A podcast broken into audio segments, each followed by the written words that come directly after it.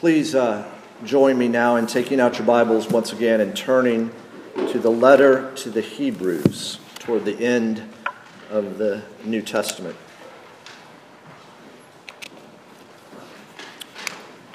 As we turn now to God's Word, let's turn to Him once again in prayer.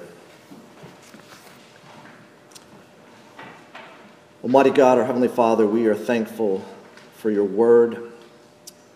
We pray and ask now that your Holy Spirit would illuminate your word, give us understanding, uh, give us a growing desire to put your word into practice. And indeed, as we just sang, and in that light of life, we'll walk till traveling days are done. We thank you, Father, for your word and spirit. We pray in Jesus' name. Amen.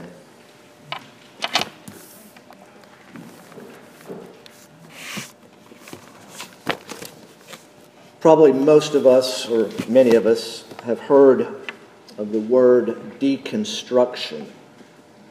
Now, it can be a good word to use. It's like when applied to kind of the Christian life when, when when cultural baggage that's not essential to the gospel is shedded.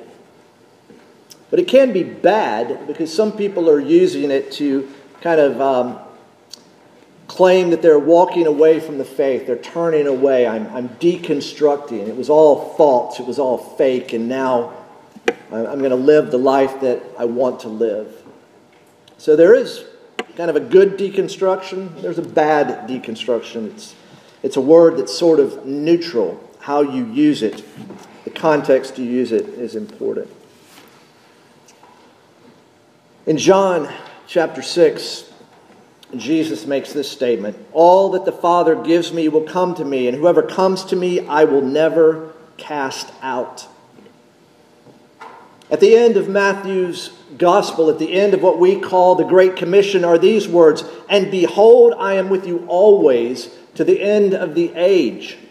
Later in Hebrews, the author says, Keep your life free from the love of money and be content with what you have, for he has said, I will never leave you nor forsake you. Those are some great words, right? Jesus will never cast us out and he'll never leave us. But what's going on when we see people that we know and love? What's going on when we ourselves find ourselves kind of on the brink. Well, I think our Westminster Confession of Faith uh, is a super help here, chapter 17 of the Perseverance of the Saints. And I want to read just um, a brief uh, section. Uh, paragraph 1 They, whom God has accepted in his beloved, effectually called, and sanctified by his Spirit, can neither totally nor finally fall away from the state of grace, but shall certainly persevere therein to the end and be eternally saved. Did you hear that? Neither totally nor finally fall away. Those are good words. Neither totally nor finally. And it goes on to describe kind of uh, what uh, eternal security is and, and what it looks like uh, that's not the total and the final falling away. And in paragraph three, it's got this expression and the neglect of the means of their perseverance. And if they neglect the means of their perseverance, they'll fall into grievous sin, and for a time therein, they'll receive God's displeasure, grieve the Holy Spirit. So again, there's means. There's God ordained means to persevere. And we're going to see that here in Hebrews chapter 3. Uh, Hebrews, a masterful bridge between the Old Testament and the New Testament. If you had to read one book to kind of get the Old Testament and get the New Testament, it's the book of Hebrews. It's between the pastoral letters and the general letters. It even tells us what its purpose is. We read in chapter 13, verse 22, it's a brief word of exhortation. That's, that's a long, brief word of exhortation. It's, it's really a sermon. There's a pastoral concern running throughout Hebrews. There's doctrine, yes, but there's also exhortation, warnings, and encouragement. In order to do what? To persevere, to keep going on when you feel like giving up. To keep going on when you feel like giving up. I don't know if, I don't really know anyone who's never, for a time, felt that they couldn't go on, that they wanted to give up. And this book, this letter in particular, is for those kind of people, and I think it's for all of God's people. It's written to exhort Christians who are under fire to stand firm in their faith in Jesus Christ. As to the author, the audience, and the date, well, there's no address and there's no signature. The author is uncertain. According to the third century Christian scholar Origen, he says this who actually wrote the epistle? Only God knows. Great answer. It's true. The audience is primarily Jewish converts to Christianity who were suffering persecution, severe persecution, for their newfound faith. They were tempted to revert back to the old covenant forms and ceremonies to avoid persecution. And we think it's probably written in the late 60s AD, around 68 to 70 AD. And what is the theme of Hebrews? If you had to sum it up, the absolute supremacy and sufficiency of Jesus Christ as the revealer and the mediator of God's grace. The absolute supremacy and sufficiency of Jesus Christ. Well, our text is verses 12 through 15 in chapter 3, but to get the context, I'm going to read verses 1 through 19. And to set the stage, and, and in it we'll hear the warning, we'll examine the danger, and we'll play, pay close attention to the call. So join with me as I read Hebrews chapter 3, verses 1 through 19. Therefore, holy brothers, you who share in a heavenly calling, consider Jesus, the apostle and high priest of our confession, who was faithful to him who appointed him just as Moses also was faithful in all God's house. For Jesus has been counted worthy of more glory than Moses, as much more glory as the builder of a house has more honor than the house itself. For every house is built by someone, but the builder of all things is God. Now, Moses was faithful in all God's house as a servant to testify to the things that were to be spoken later. But Christ is faithful over God's house as a son.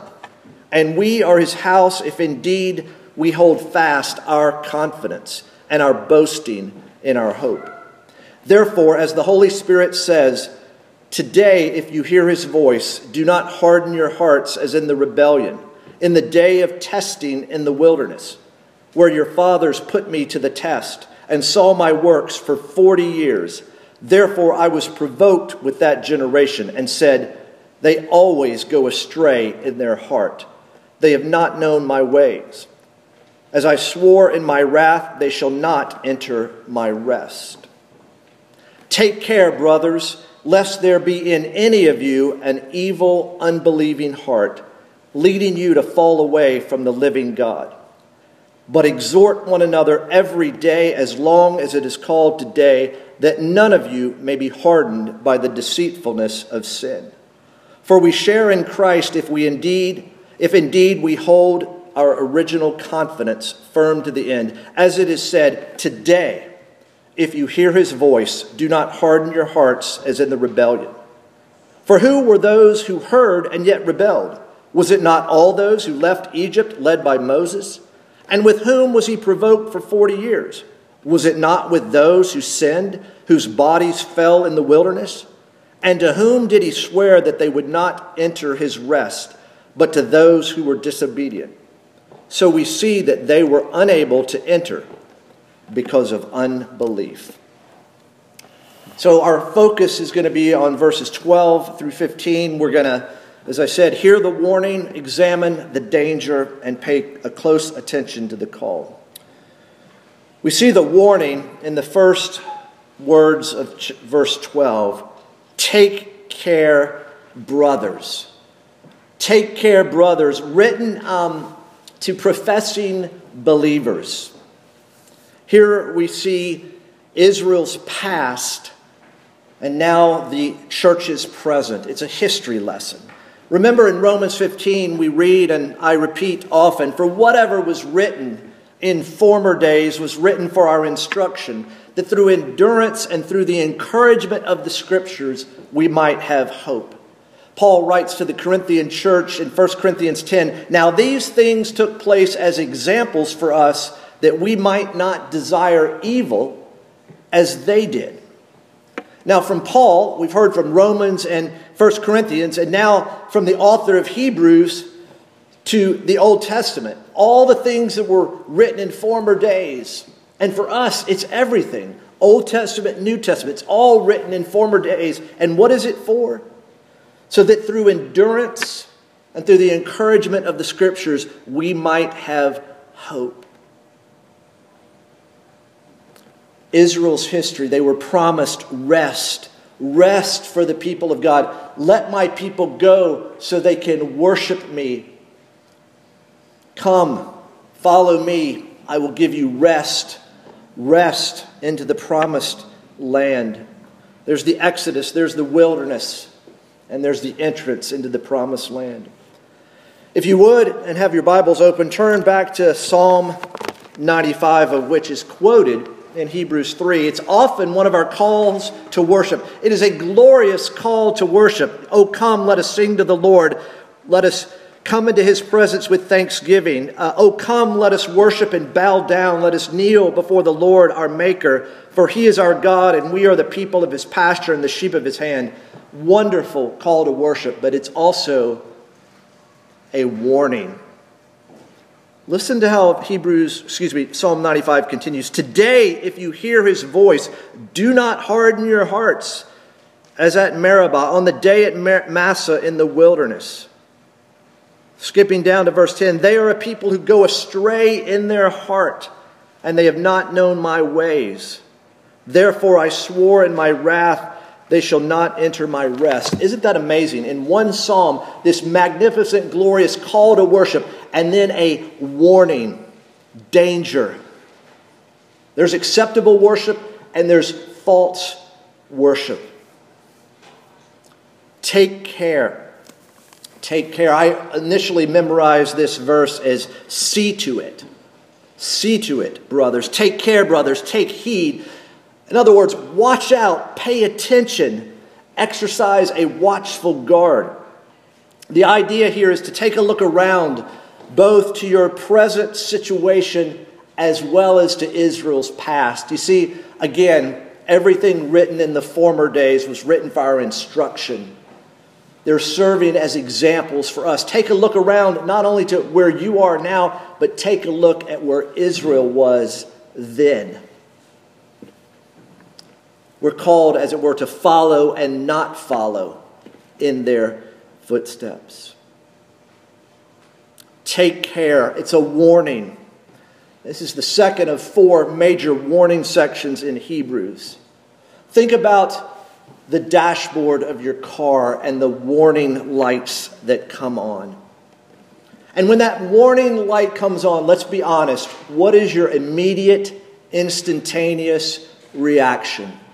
Are you mad or are you glad? The warning light comes on, the low tire pressure, the check engine light, the low oil. Are you immediately mad? Like, oh my, this is going to disrupt my perfect schedule for today. Oh my, we don't have enough money to cover the cost of an engine repair. Are you mad or are you glad? Are you thankful that the engine is telling you something before you unmistakably know it has quit on you. Now, a well designed warning has two messages there is danger ahead, and there is safety available. Warnings first let us know about the danger ahead, and here we see the danger, the, the disease of sin. Take care, brothers, lest there be in any of you an evil, unbelieving heart leading you to fall away from the living God. What's the danger?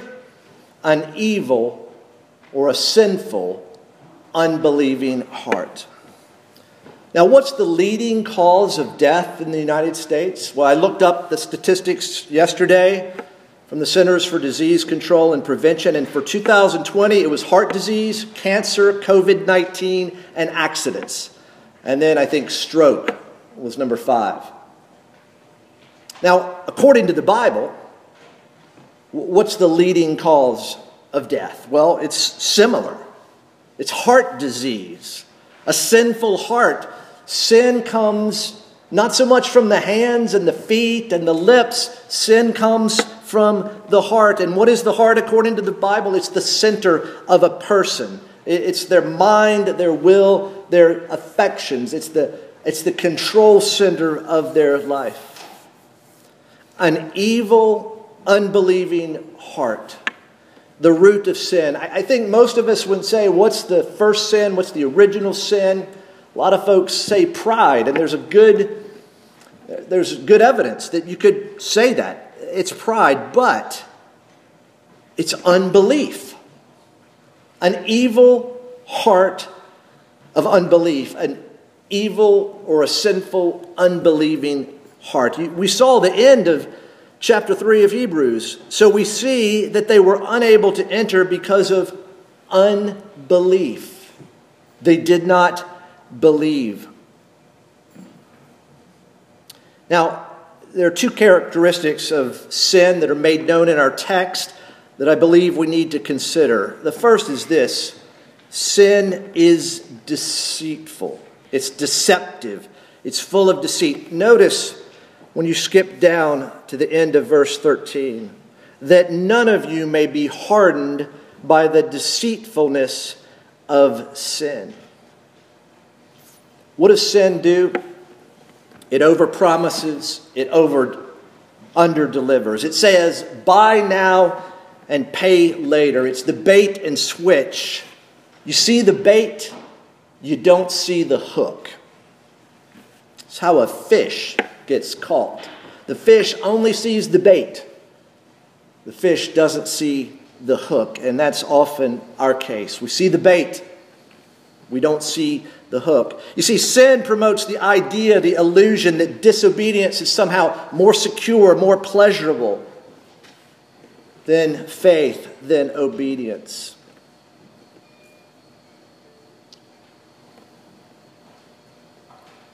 So that you may not be hardened, so that none of you may be hardened by the deceitfulness of sin. So here's a question for everybody, from the youngest to the oldest of us.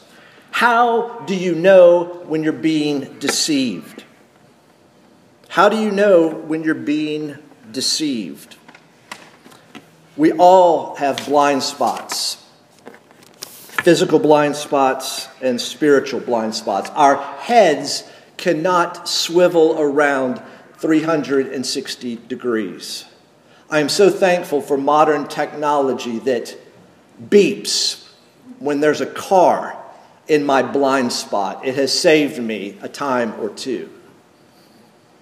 How do you know when you're be- being deceived?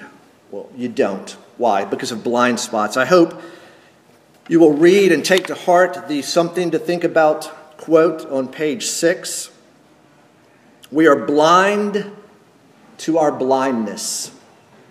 We are blind to our blindness. Um, King David, remember King David caught up in coveting, lust, adultery, murder, lying. Did he see that? If he saw it, would he have done it? Nathan the prophet tells the story. You're the man, he says, and David, the truth of God's word breaks through, and David repents. David repents. He was blind for a time, but through God's work, through Nathan, the mysterious work of God in the hearts of people, he then saw and he repented. You know, Jesus, if you look through Matthew, Mark, Luke, and John, Jesus' interactions with some of the religious leaders, in particular the Pharisees, very, very careful with outward obedience. And yet, Jesus made it clear that underneath that was an evil, unbelieving heart. And what does Jesus say? Let them alone. They are blind guides, they are deceived. You know, in Matthew 23, there are seven woes to the scribes and Pharisees. And listen to Jesus' words You blind guides, you're being deceived. You, you strain out a gnat and you swallow a camel. Think about that image, that picture for a moment. Straining out a gnat and yet swallowing a camel. It's a good picture, it's a good image of an inability or an unwillingness to distinguish between things. It's an in or in fact, it's the ability or the willingness to flip things upside down, to make something that's minor into something major, and something that's major into something minor. So when Jesus says, You blind guides, he's saying you can't distinguish between things and you actually flip things. And we're all, in many ways, very capable of that.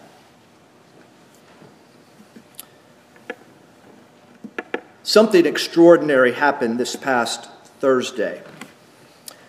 I was attending a monthly lunch and time of prayer with the area PCA pastors.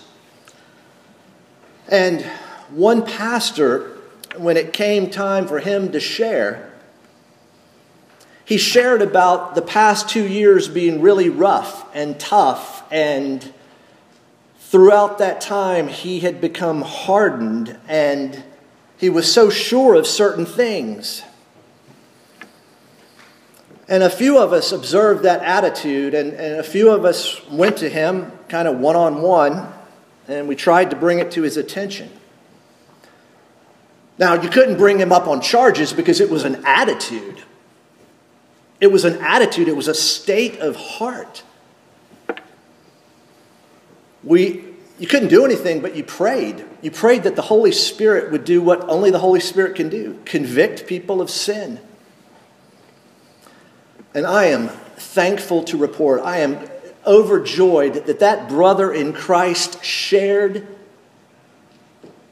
And he said, I repent and I need to make amends where I have offended.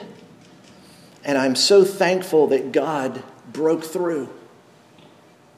My friends, it was a glorious time. And you know what? When he shared that, none of us in the group then put the handcuffs on him and said, okay, let's go.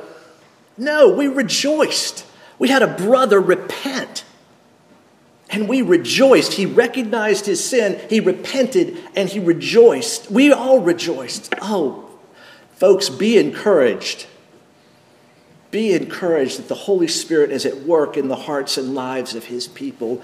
He didn't say this, but this is what he was saying I once was blind, but now I see. Oh, man, I wish you guys could have been there with me. Indeed, it, repentance is one of the high places in the Christian life, especially when it's repentance of an attitude a, a, a posture. Be encouraged, my friends. Be encouraged. So, sin is deceptive. And sin is dangerous. It's deadly. Deadly. Look at it. Leading you to fall away from the living God. An evil, unbelieving heart leading you to fall away from the living God. You know, there is a slippery slope. Oftentimes that's applied that, oh, if you do this in ministry, you can't but one day end up doing that. Most of the time that's false. But there is a slippery slope. The deceitfulness of sin leads to evil, unbelieving heart, leads to a hard heart. and, and per, a person falls away, to, to, to, turn away from, to, to forsake, and the word is to apostatize, to exchange the truth of God for a lie. And fall away from who? The living God. Why did the author say the living God? Maybe he wants to remind his reader that this is the God who keeps his promises and carries out his threats. leading you to fall away. Interesting. Leading you. Sin becomes the leader. You're under the influence of sin. You know, when I was growing up, it was a DWI, what? Driving while intoxicated. And it became a DUI, driving under the influence. So let's ask this question right now for all of us Under whose influence are you? You are living under the influence right now of what? Sin here takes the lead, influences, leads you where eventually it says to fall away from the living God. Now, a well designed and a truly helpful warning doesn't just announce the problem, it doesn't just express the danger, rather, it goes on to offer the solution, to present the route to safety. And here it does that through the call to the mutual care and concern for one another in the church. The call, the cure. What is it? Verse 13. But exhort one another every day as long as it is called today. Exhort one another, encourage one another, walk together to sustain and strengthen faith. Remember what Paul says in Romans 12 and 1 Corinthians 12 that we are members of one another. There is a mutual care and concern. You know, you go to a website of, say, uh, Procter and Gamble, and somewhere on the website it talks about its corporate responsibility. You go to the, the uh, website of IBM, and somewhere it talks about uh, corporate responsibility. Well, you know what? There is a corporate responsibility here in the church for one another, to exhort one another, to encourage one another. Now, encourage can be overused, encourage can be abused. Here, but exhort admonish. It's a strong encouragement. In the secular Greek literature of the day, it's used with naval or military commander putting strength into his sailors or soldiers, instilling courage and confidence. I think there's some examples we might be seeing in the news of some commanders, military commanders in the Ukrainian army, ex- instilling courage and confidence in their soldiers. They are exhorting them. And this exhortation is both negative, away from sin, sins of commission and omission, but also positive toward righteousness. It's not just a warning against something, but here it's a cheering ministry. A few months ago, I referred to an article I had um, read and I sent it to you all The Surprising Ministry of Encouragement the surprising ministry of encouragement. What a, what a needed ministry in the church. The world is beating us up, the flesh is beating us up, the devil is bleeding, beating us up. Who is picking us up? Who is building us up? If not you, who? The context here is corporate. It's impossible to obey this apart from being part of a, a fellowship of believers. We need each other. It's the benefits and blessings uh, of, a, of a local church. There's going to be several people joining the church in the next few weeks, and we're going to talk about the, the benefits and blessings that the church is to you and you are to the church. Okay, exhort one another. How often? For how long? Is it one and done? Is it, okay, I've exhorted, I've encouraged, I've checked that block, I'm done? No. every day, daily. It's immediate and it's ongoing. It's, as it were, an acute provision and a chronic provision. For how long? As long as it is called today. During this present age of grace, the time between the already and the not yet, daily as long as it is today. And my friends, guess what? It's always today, right? Today is Sunday, right? Yesterday was Saturday, but when we were in Saturday, it was today. Tomorrow is Monday, but when we're there tomorrow, it's going to be today. When can you or I get out of today? We can't. Isn't that an amazing, all encompassing? You can't get out of it. Encourage one another daily, exhort one another daily. Okay, daily, as long as it's called today.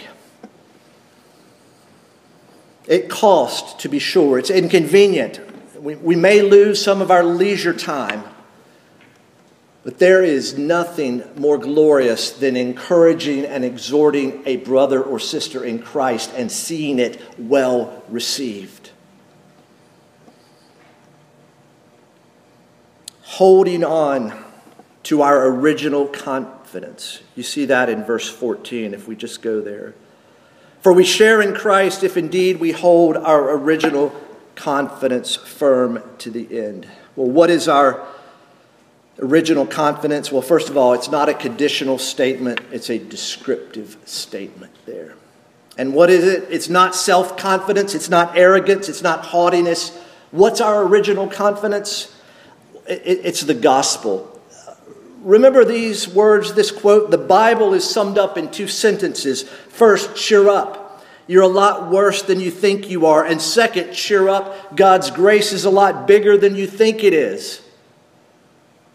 Through an understanding and application of the gospel, we're confident and we're courageous. Why? Because we're worse than we think we are. But we're also simultaneously more loved and accepted in Christ than we could ever hope. our original confidence. It's the gospel. So, our passage we see presents the warning, describes the danger, and then issues a call. As you heard from Confession of Faith 17:3, there are means means that God uses to preserve his people. And what are two means of grace? Two ways that God keeps his people from falling away. What are two means that he preserves them? Well, one is this through sober warnings. God keeps his people from falling away. He preserves them through means, through warnings. In 1 Peter 1, Peter writes that by God's power you are being guarded through faith. In God's powerful wisdom, He issues warnings. Warnings. Means, means of grace. And the second major one is through one another in the church. You know, look around. Look around at one another. You are God's means to encourage others to persevere. You are God's means to exhort one another, to cheer on to help someone who's ready to give up to go on. Richard Lovelace, in his book Renewal as a Way of Life, says this Among the most vital means of grace are other Christians. Neither the Bible nor the sacraments will leave the shelf or the sanctuary to restore a Christian who is too discouraged or backslidden to pray or worship. But a concerned brother or sister will do this again and again.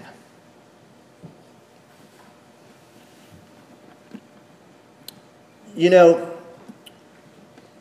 what happened this past Thursday was glorious. And when I approached that brother in Christ, when I approached that fellow pastor a few months ago, he received it well. He didn't stiff arm me, he didn't try to trap me, he didn't, you know, what about me or what about is of me. He just listened and thanked me. What a, what a great ministry we can have toward one another. I mean, he sets a good example of me, for me too. And I hope for you as well, to receive well when someone approaches you, to be approachable, to not have an attitude that you're so right that nobody can approach you. That is death in the Christian life, and that is death in a church body for that kind of an attitude our need to hear his voice. You heard that. Today, if you hear his voice, today, if you hear his voice, today, if you hear his voice, do not harden your heart. In the church quote of the week, Sinclair Ferguson writes that for the believer to recognize his voice, to recognize the voice of the Good Shepherd of Jesus, is one of the highest privileges we have. My friends, how are you doing right now at recognizing the voice of Jesus? The comfort and call of the gospel to hear, of course, means to understand and obey. And Jesus, as we read, is the faithful one who brings the gospel not only in word but in deed. The gospel is the good news of our crucified and risen Savior. An evil, unbelieving heart so we see they were unable to enter because of unbelief.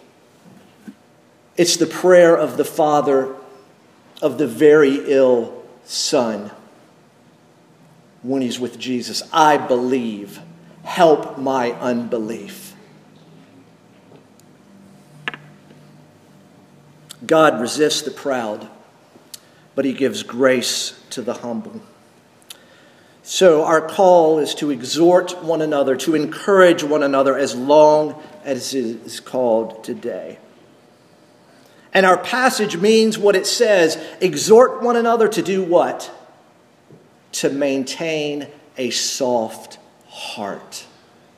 To maintain a soft heart before the Lord and before one another.